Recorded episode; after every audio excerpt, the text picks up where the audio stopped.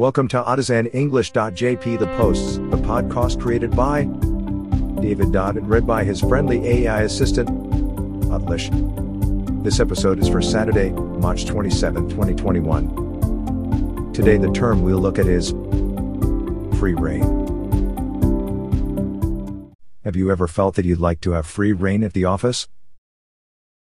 I had often felt restricted by school rules, customs, or norms when I worked as an instructor for large English language schools or as an alt in Japan.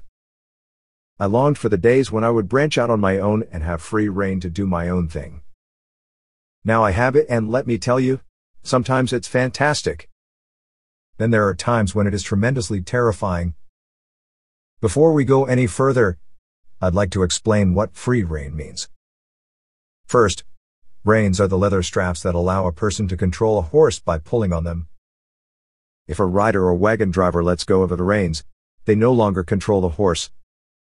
This gives the animal free rein to do whatever they want. If a person is given free rein, they are free to say or do whatever they like.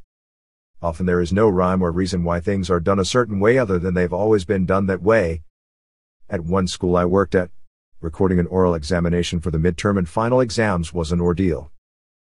We used outdated technology operated by a specialist. The school recording studio had to be booked when the specialist and all voice actors, teachers, were available. Then it took hours and hours to record onto a tape. I complained vociferously, and the teachers gave me free rein to record it my way. I used an iPod to record all the parts which required a single voice whenever I had the time. If conversations needed to be recorded, it was done whenever a teacher had a few spare moments. Instead of taking hours to accomplish, a 20 minute test took 30 minutes to record. Giving someone free rein may result in progress and a new way of doing things. File it away for later. This one is done.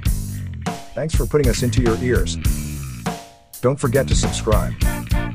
Until next time, maintain your discipline and learn something new every day. It's Saturday and you have free rein to do whatever you want. Enjoy it.